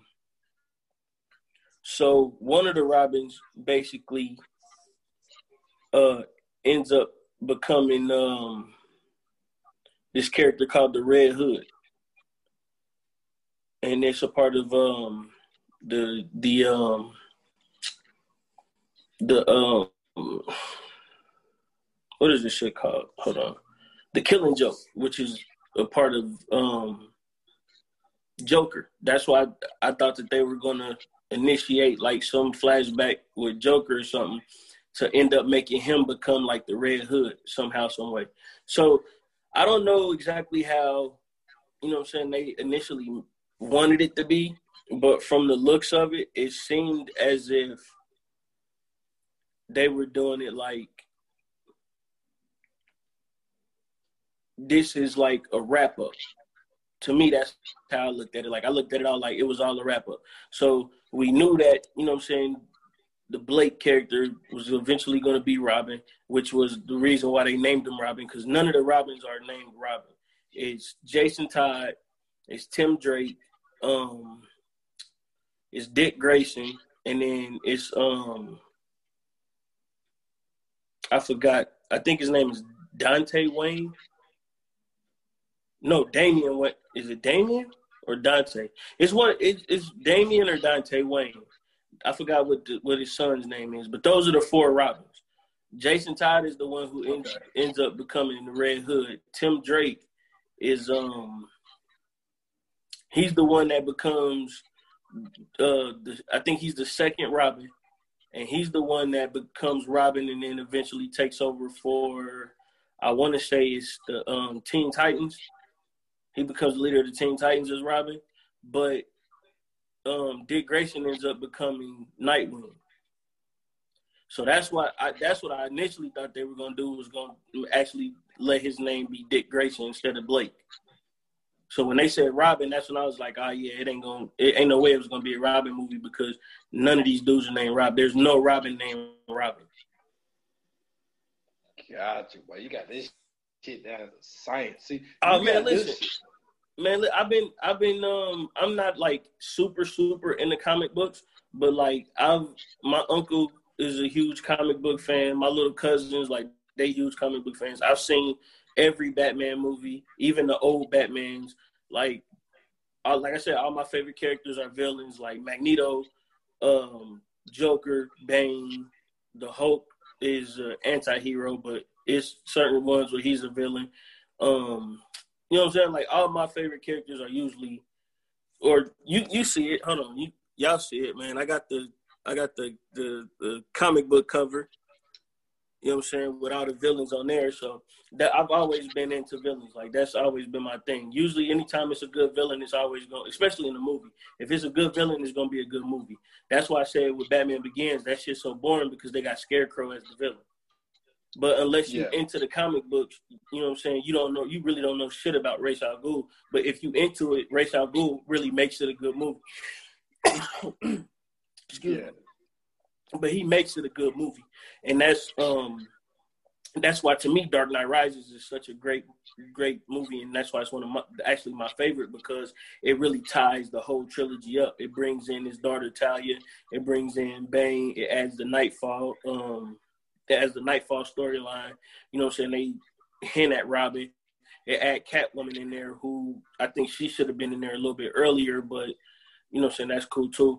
But as her in there and as their dynamic in there, because you know, Batman and Catwoman got this like love hate dynamic, like kind of on again, off again, on again, off again relationship type thing. So I mean, it's like it's one of those things to where it adds every element of the Batman universe into these movies. And and it put a twist in this one. Like I don't remember it, it really being a twist. Well, actually, it was a twist because uh, with um, Two Face coming about. So that was mm-hmm. basically the twist in that one, and the twist in this one was when we found out the little kid that made the jump was actually Miranda mm-hmm. instead of Bane, and mm-hmm. that's when Batman was shot. No, he wasn't shot. He was stabbed. Miranda had stabbed him, and yep. then that's when she told him who she was, and then and then that's when Catwoman came back and hit Bane with the with the motorcycle thing or whatever, and um and so that was a twist. It was it was a twist that was later in the movie. Like usually twists aren't that late in a movie. It's usually right. more in the middle.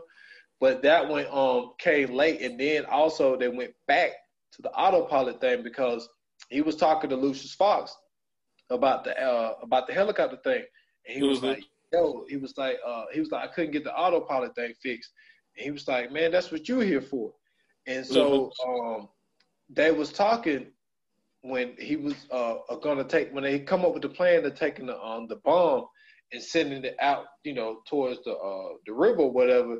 He right. was like, uh, "No autopilot," and it was like, damn, you know. So Batman like dies, and so then when we saw him, and then it was like, um, Lucius had went um.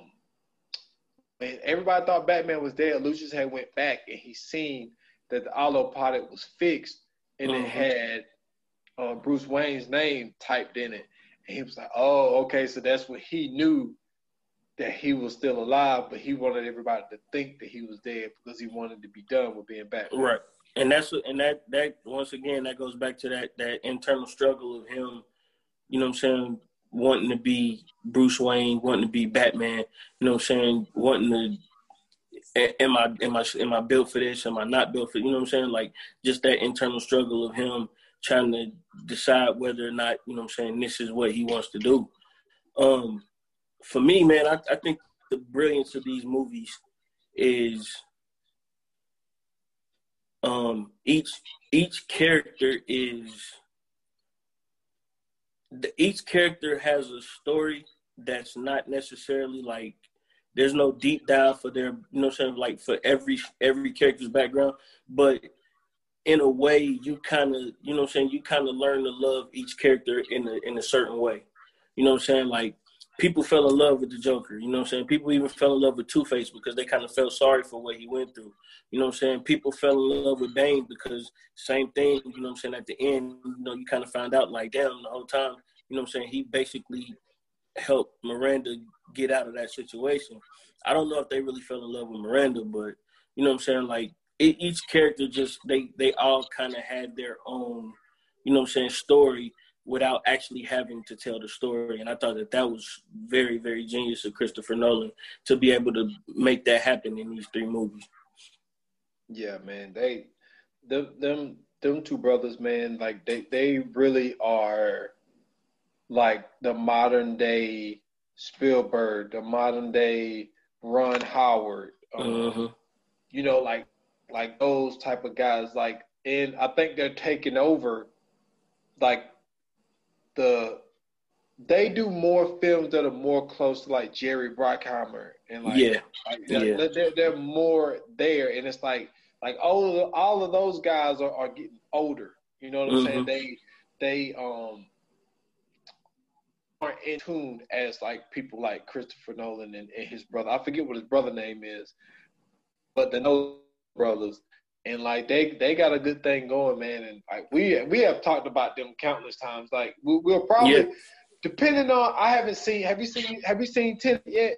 No, I, I am waiting for it to come out on um on DVD because I'm not going to the movies anytime soon. So I'm gonna wait for it to come out on DVD yeah, and video on demand. Yeah, but I I, I want to see it because um because not only just Christopher Nolan but uh, John David Washington he's a he's he's been in some some great great roles, and he's been doing this thing. So I want to see how he does in this. Yeah, I'm definitely I'm definitely looking forward to that one. So how are we doing it? Like, are, are, we even doing Fire Flames this episode? Man, I you you just took the you took the words out of my mouth, man. Um, okay, so I feel like we should just rate the trilogy and not each movie because if, if we do each movie, I mean it's it's obvious, you know, what I'm saying which one we gonna pick. So yeah. um, we know, you know I'm saying, we know that, you know I'm saying, you super into um into the Dark Knight, but you said that you into the into Dark Knight and Dark Knight Rises as well. So um for me, like I said, Dark Knight Rises is my favorite. And um I, I appreciate Batman Begins for what it is because it's to me I, I think it's more so just like the it's the it's the foundation for the whole trilogy. Without Batman, like as boring as it is, without Batman Begins, the rest of the shit don't make sense at all. Ra's, Ra's is really what yeah. That's what I'm saying. Like even I mean even in Dark Knight, like you don't you don't get the you don't get that um you don't you don't get that struggle of of Batman and Joker without him, you know what I'm saying, dealing with Ra's al Ghul and being in the League of Shadows and then you know I'm saying having to deal with Scarecrow and all this other shit. Like all the everything is a build up into the next one. You know what I'm saying? So um for me, man, this this is this is definitely one of the best trilogies to ever hit the uh, the screens. Um, to me, I might I I, I dare say, nah, I can't do that. I can't do that. It's the second best Batman series. Um, for me at least. I'm I'm I'm sorry, man. Michael Keaton's Batman's was just some about the the way Tim Burton did them joints, man. It, it just it stick with me. Like I said, Jack Nicholson is my favorite Joker. Um, but I, I'm I'm definitely giving it a five out of five, without a doubt. Okay, okay. I like the Tim Burton version as well. Like I said, that those ones with Michael Keaton, I, I would I would that would be my second. Um, mm-hmm. The Dark Knight one would be my first. Um, everything that you said, like I 100% agree with. The only thing is, if we're doing it in the trilogy wise, um, I would I would have to I would have to go. As boring as it was, like it's still a testament of something being boring. So mm-hmm. I have to knock it the now the other two they completely fire fire flames, but with throwing in the dark, oh not the Dark Knight, but Batman Begins, I'm gonna have to knock it down to a four point five, simply because of that one. Like, yeah, you need it to make it make sense, but at mm-hmm. the same time, I sat down for that almost two hours and like, yo, like this. For a fact. Like, I get it, like it's necessary, it's needed, but it's like, yo, it's like, man, I gotta, I gotta knock it down just a little bit, man. So I'm gonna push it down to a four point five. Oh, that's only. Yeah, man. Yeah, I, I, I got, I gotta knock it down a little bit, man. I gotta knock it down a little bit. But the other two, they completely, they, they fire fire flames. Like I love both of those movies. Yeah. And like, it's, it's hard for me. That's kind of like, you know, what I'm saying that's that's kind of like uh number one and one A. Like I can't yeah. I can't yeah. separate them. Like I, I love both of them, man. I, I really do. I really do. I love both of them. Mm-hmm. I mean, I ain't mad at you, man. You know, it's just you know, I I, under, I totally understand the, the Batman Begins thing. Like I said, man, if you if you really not into it, like if you really don't know much about it, like as far as like the the comics and the background and the, the storylines and shit, like it, it makes it difficult to you know what I'm saying, to, to stomach through that movie. Cause it's it's like I felt like what they did with that movie, that movie was more so storyline than it was like the action and the you know what I'm saying, and everything else.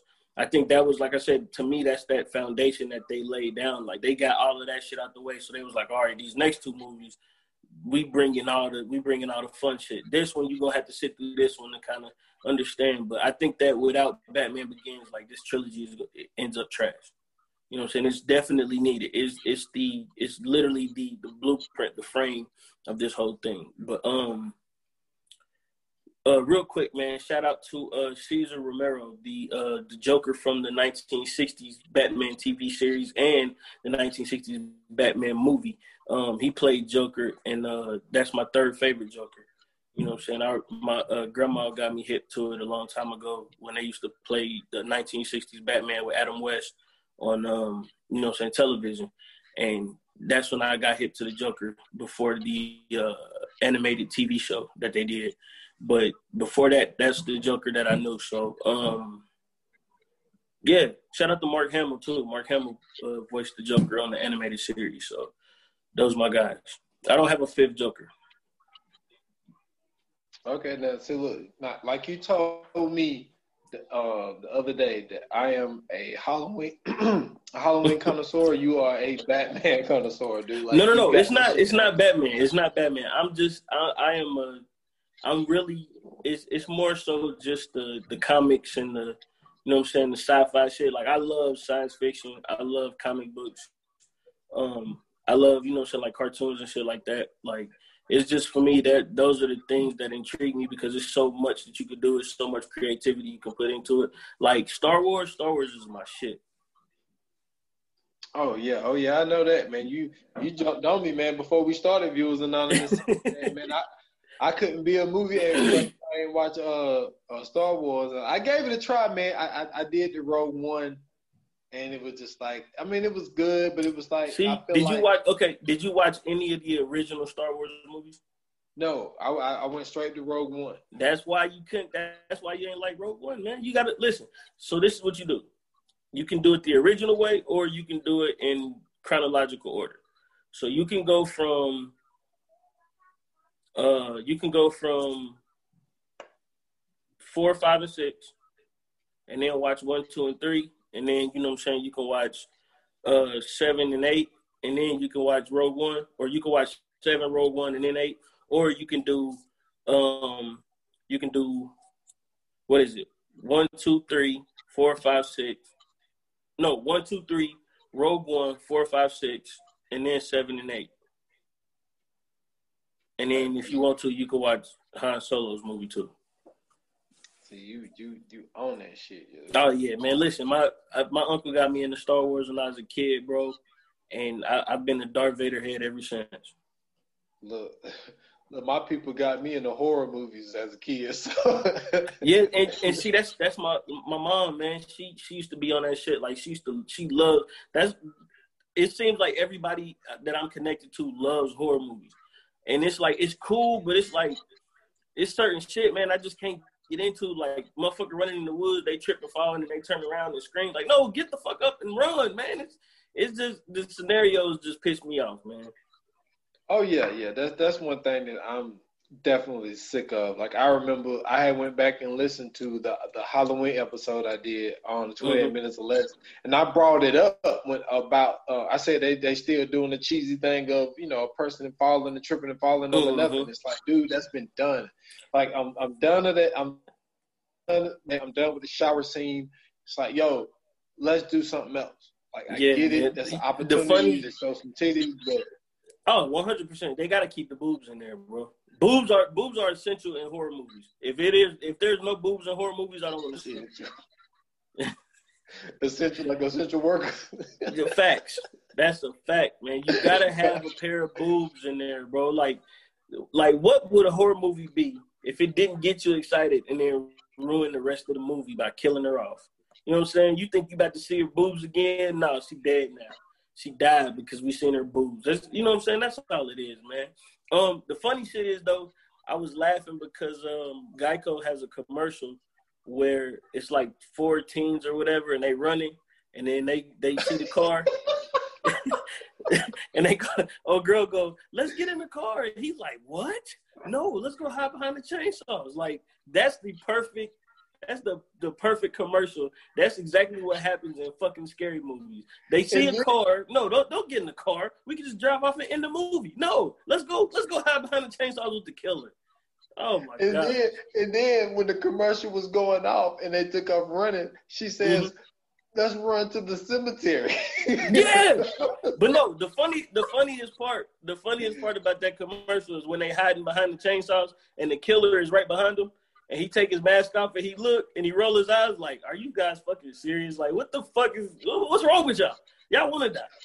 Oh man, that shit was funny. That is like the greatest Geico commercial. Bro. Yes, that is that is the funniest Geico commercial. But every time I see that commercial, bro, I just, I, I fucking laugh, man, because it's just like that explains the blueprint of every fucking great horror movie right there. That scene, that little moment is is the best scene in every fucking horror movie because it's like, dude, you can literally get the fuck out of here.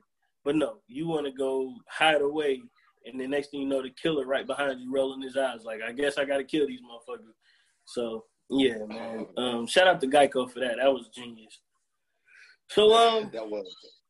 Man, man, man, it's the end of it. You know what I'm saying? Um, go ahead and plug yourself, man. Let the folks know, you know what I'm saying, where they can keep up with your stuff, man. Keep you know updated. Definitely, definitely, man. I'm, I'm definitely gonna uh, I'm gonna shout out my 28 minutes or less first, man. I'm trying to build that one up because I uh you know I took that off for the Stolen Time podcast page, so it has its own page now. So go check out the 28 minutes or less. Um, me and you just did an episode that was just put up um, yeah, last night. Man, we that did the top 10, the top 10 horror movies of all time. I'm doing a October Horror Fest uh, with the with the 28 minutes or less. So go check that out. Um, also, uh, everything is on the Stolen Time Pod page on Instagram and S. Foster eight on Instagram as well. Also, the Stolen Time podcast page. Uh, that Stolen is S T O L apostrophe N. All the episodes will be posted there. It's on all major platforms. Uh, please go check that out, man, because I'm I'm trying to make that it's just as consistent as we're trying to do this Viewers Anonymous. So mm-hmm. um, go uh, check that out as well. Yeah, man, most definitely, bro. Um, uh, for me, man, uh, you can go check me out at the Already Home podcast. Um, it's looking like we have one this week. So, you know I'm saying? You guys stay tuned. Um, definitely check me out on 15 Minutes of Fame. Um, excuse me.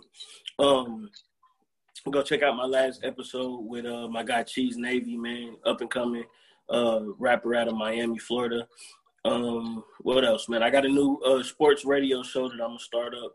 Um, starting next week, Thursday through Saturday. Um, you know, so I'm gonna give it a quick run and see how it goes. Uh, you know, Isolated Society. Um, I did a I did a great test run with the guys. Um, SDOT was on there. You can go check it out on my YouTube. SDOT was on there, man. We had a great conversation about the NBA, uh, COVID, football. You know what I'm saying? How everything is going in sports culture. And um, you know what I'm saying? We talked some trash at the end. We had a whole bunch of laughs. I think that was a, a very, very great uh, topic. Um, but yeah, I'm gonna go ahead and do like a, a, sports radio show, so you guys will be able to call in. Um, you can uh, you can get in in the chat room. I have a chat room that you guys could talk uh, talk to each other in, talk to me in. So um, you know, what I'm saying just make sure you follow me on Twitter. All the information will be on Twitter starting uh, Tuesday and Wednesday. I'll be putting out all that information so you guys can start subscribing and start following that. And um yeah, man, follow me on Twitter at Scoots Bronson. Uh, follow me on Instagram at Scoots Bronson underscore TV and follow me on YouTube at Scoots Bronson TV. That's what's up, boy. We got a lot of plugs, man. I know, right, man. That's, that's what happened. We, you know, what I'm saying we working, man. That's that's what happened when you trying to create greatness, man. Yes, sir, man. Content, content, content. Yes, sir. Um, especially right now, you know I'm saying, with this whole quarantine thing, you know what I'm saying? Some people, you know what I'm saying, walking around freely, some people not. So, you know, I, I, think it's a good time to get this out, you know I mean? Give people something to look forward to, get through the day. So, yes, sir. That's I hope everybody enjoyed this, man. Just as, I hope they enjoyed it as much as I enjoyed doing it. Yeah, me too. I, I definitely want to say that. Um, if you really want some enjoyment, man, please go listen to um, that 28 minutes or less. That that top 10 list. I'm not gonna lie to you. I've never done a top 10 list of horror movies, but when I was really putting it together and like really thinking about the movies that like scared the shit out of me throughout my life, like yeah, you'll be surprised at what my top movies are though. My top, I think my top three was um the funny. My my I know number two was the funniest shit ever. That the story yeah. is, man. Listen, oh my goodness. To that day, man, to this day, I don't fuck with that movie, man. That's funny, dude. That is so funny. One or two. One or and it was so and it was so many coincidences, man. Because like I mentioned it earlier in the podcast, yeah. you didn't yeah. say nothing. You didn't nah, say nothing. You just one, waited. keep that one. Yeah, I had to keep that one under wraps because that was too good. So y'all go, you know, what I'm saying, go check, man. Go go support my guy, man. You know what I'm saying? He he he putting in that work, man. And it's always good to have somebody around you that got that same ambition and passion as you.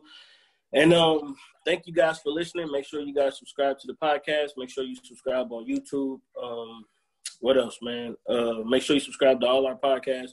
Make sure you follow us on social media. Share with a friend. Let somebody know. You know I'm saying? Don't hog it all for yourself. You always want to uh, be able to talk about it with somebody. So let it, you know I'm saying? Let somebody else know, man, so y'all can giggle in, in private while everybody else wondering what the hell y'all talking about. Um, yeah, man. As they say in uh, Hollywood, man, that's a wrap. Cut.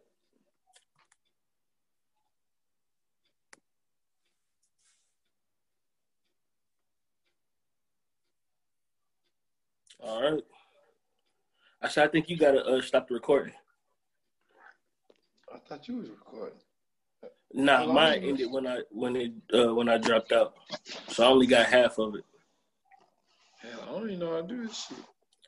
It should be go to the uh the the little three dots at the bottom where it say more, and it should do a thing I where it say stop. stop recording.